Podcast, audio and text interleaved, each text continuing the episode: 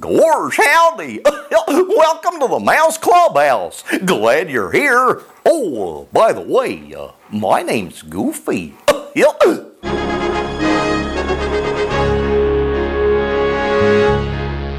Hi, this is Scott Wolf, and this interview is with Bill Farmer.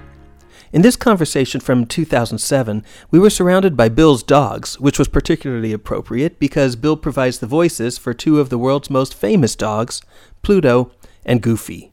In fact, he's been doing the Goof's voice since 1986. I began this interview by asking if he originally brought his own take to Goofy or if he was just trying to copy the original. Here's Bill Farmer.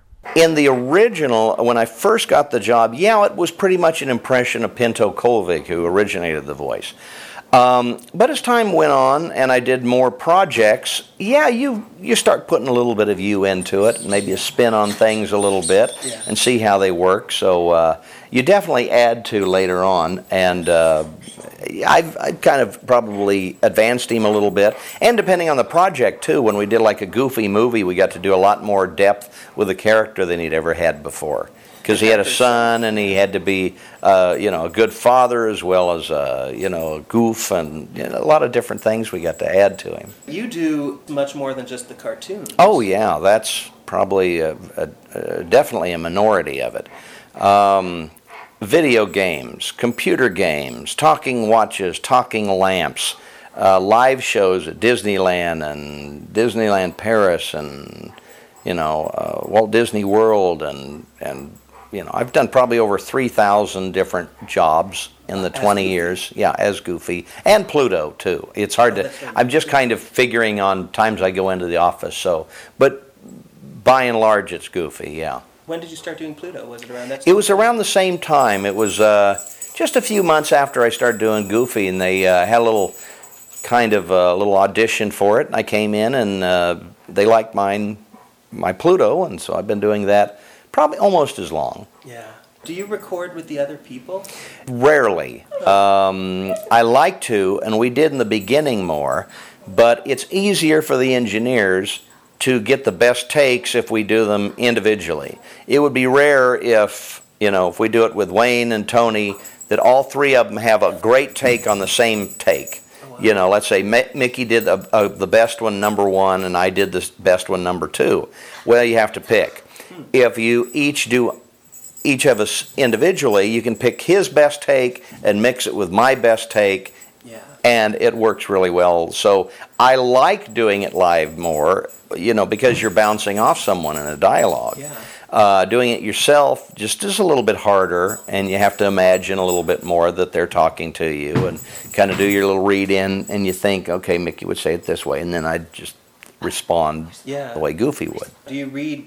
Is, I mean, every line multiple times? Yeah. Does it take three times as long? No, actually, I can go through because I'm not waiting for other people to do oh. their lines. Oh, I see. So when I did Goof Troop, we'd have to get the scene pretty well perfect, and then they would go back at the end and do pickups, like, okay, line 175 wasn't that great, let's do that again. Oh wow. So I'll do maybe each line three times, and if they need something more, I'll do it. But generally, just like three in a row, uh, and then move on to the next line. And if I have 50 lines, I can usually do it in an hour or so. Wow. So actually, I I can do, you know, overall it might take as long, but individually it's quicker. What is the job nowadays of the voice director as far as um, each take and everything? What, what's their participation? Um, well, they have to tell the motivation. They have to. They have gone over the script a lot better than we have, so they know. Okay, you're you're in a balloon. They'll describe the scene. You know, Goofy's in a balloon and he's yelling at Mickey, and uh, you know, so he's far away. So I can go, "Hey, Mickey," as opposed to "Hey, Mickey," you know, or, and just kind of sets us on that right path. Yeah. Do you get any input into your own character? Oh yeah. Sometimes I'll say, ah, I think this might be better. Or let me. Usually I'll do it the way they want, but I'll say I think it'd work better if I did it like this, and I'll I'll do it. And most of the time they'll listen to me and Yeah. think because you know I've been doing it so long. Yeah. Character voices is a department yes. at Disney. Now, would they know uh, the character voices? So, a toy or a park show or Mickey Mouse Clubhouse all would go through them. Yeah. Would they coordinate for you? I mean, would they make it uh, so that several things follow at one time, or is each thing really a separate? Uh, it's kind of a separate project. But they get all the scripts and stuff in advance, so they get the chance to go over the scripts. And uh, uh, the other work, like I go up to Disney Character Voices stu- uh, the studio and record it right there with usually the client or someone from the company. Let's say it's a toy, and uh, so let's say Mattel or something. They'll have someone from Mattel there showing us what this toy is and the lines, and we just do it there. They just call you and say we need you to do Yeah, blank. yeah. And my agent will call and say, okay, they need you on Monday to be there at 10 a.m. for you know uh, some show. Did uh, you know Goofy Goes Hawaiian or whatever it is, or uh, you know an album or a toy or whatever. And sometimes it's going in and just going, you know, and then going home. Other Is times, it really you really have some real simple things? like Yeah, just sometimes it's lines just that's it? two or three lines. Sometimes, Wow. Um, other they times. can't ever tack that on to a show because it's a different kind of project, right? They can. Uh, Okay, there's they- been a lot of times where they just use something from the library that I'd done before, Oh, really? and I get paid, and I didn't have to go in and do it. Oh, that's nice too. That's nice. Then there's other ones that are very difficult, like we just did one where it's um, um, kiosk in the mall, and you can get like a, a CD with your kid's name. Oh, Uh, and we're singing like "Take Me Out to the Ball Game" and stuff. But I had to do it with like 2,800 names are you I- serious? like Andy, Adele, Wow. Abigail, e- every name. There's a big thick name book, and so I had to do the same speech with you know maybe one sentence of it that has the kid's name in it. Is that the most tedious thing you've done? Oh, that probably is there. Yeah. Do you- Once I did did a take? talking watch where I had to do like every time. Wow. That was boring. Yeah. Um, but yeah, the name one, that was probably the most I've had to do at one one thing is that uh, just like 2,800 names, I think it was. Do you know how long that took you? I think about, I went in for probably 10 different days, Wow. a couple of weeks Wow. worth of doing it. Were you like glad I was doing it like four to s- five, four to, about four hour sessions. You can't, you get batty after that. Yeah. And my voice was shot after that, so you just can't do it. It's very difficult. Wow. And then I had to do it also in the same cadence because so it would fit in the sentence like, you know, I would say, Gores, howdy. This is your old pal Goofy. Oh. So I'd have to do Andy, Adele, you know, yeah. Jessica, whatever. I used Bill, Eddie, Slim, whatever. Yeah. I go back to the old see and say with a little, Oh, yeah. you know, Uh, was there a goofy? the scene? tree is green, you know. Yeah, I Was there a did. goofy one? Yeah, I've got it up in the attic probably somewhere, yeah. Wow. You have credits in many of the Pixar Yeah. movies, and uh, I've done looping, Goofy's not in- yeah, You background voices, looping, Looping. background voices. What is? Oh, looping is background. Um, voices? like crowd scenes in cars, you know, there are voices that fill in like the stadium and incidental little characters that don't have a name or one line.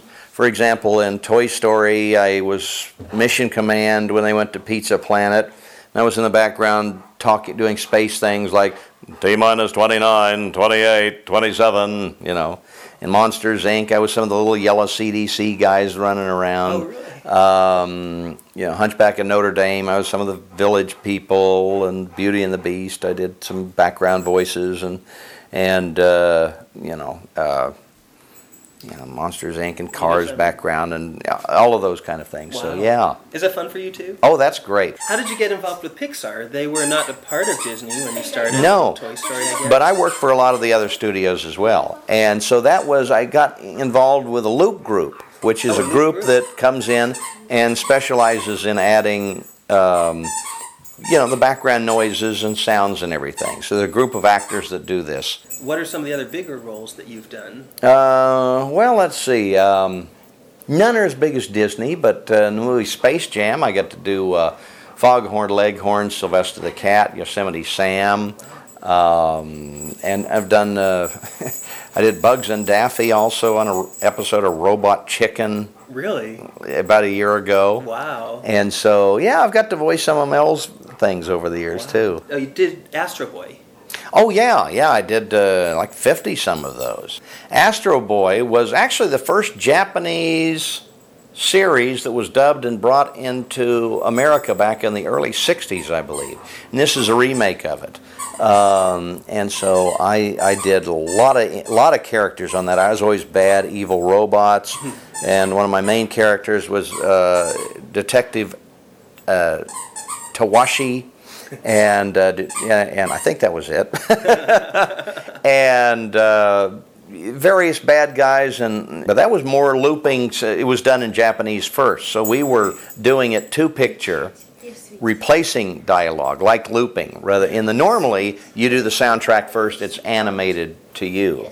Uh, in that instance, it was already an existing product. We had to just make it into English.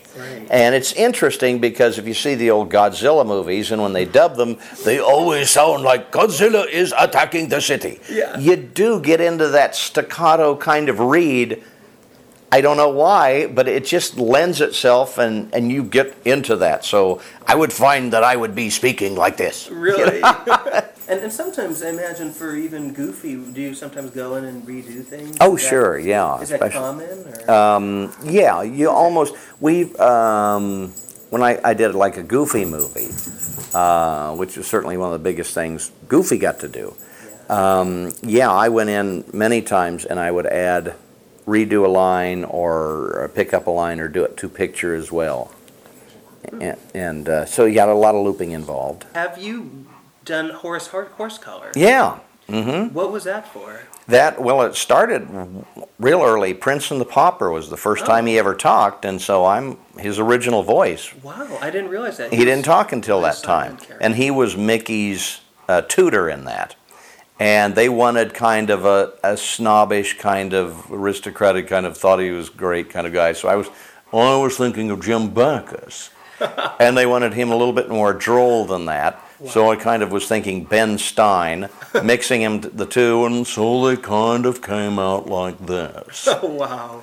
And that's Horace Horsecollar. So Horace Horsecollar is a combination of Jim Backus and Uh, Ben Stein. yes. that has got to be in the trivia book. That's someday. got yeah. and that's really amazing for a character that was around. I, I That long, the yeah. Yes. Oh, and- and absolutely. first voice. Yeah. Wow. He'd Poor whinny. He would whinny a little bit, but I don't think he ever spoke. How would you describe Goofy? What would you say? Well, um, you know, they, people always ask me, "Is he a dog?" Well, yes that's and no. question. His first name was Dippy Dog, but it was D A W G, so he's not really a dog. Pluto's a dog, and Goofy, I think, think is just like one rung up on the evolutionary tree, you know. So because he talks, wears pants, and you know, drives a car, and Pluto doesn't does real dog things like that. Like that. We hope you've enjoyed this Mouse Clubhouse conversation. Thank you for joining us.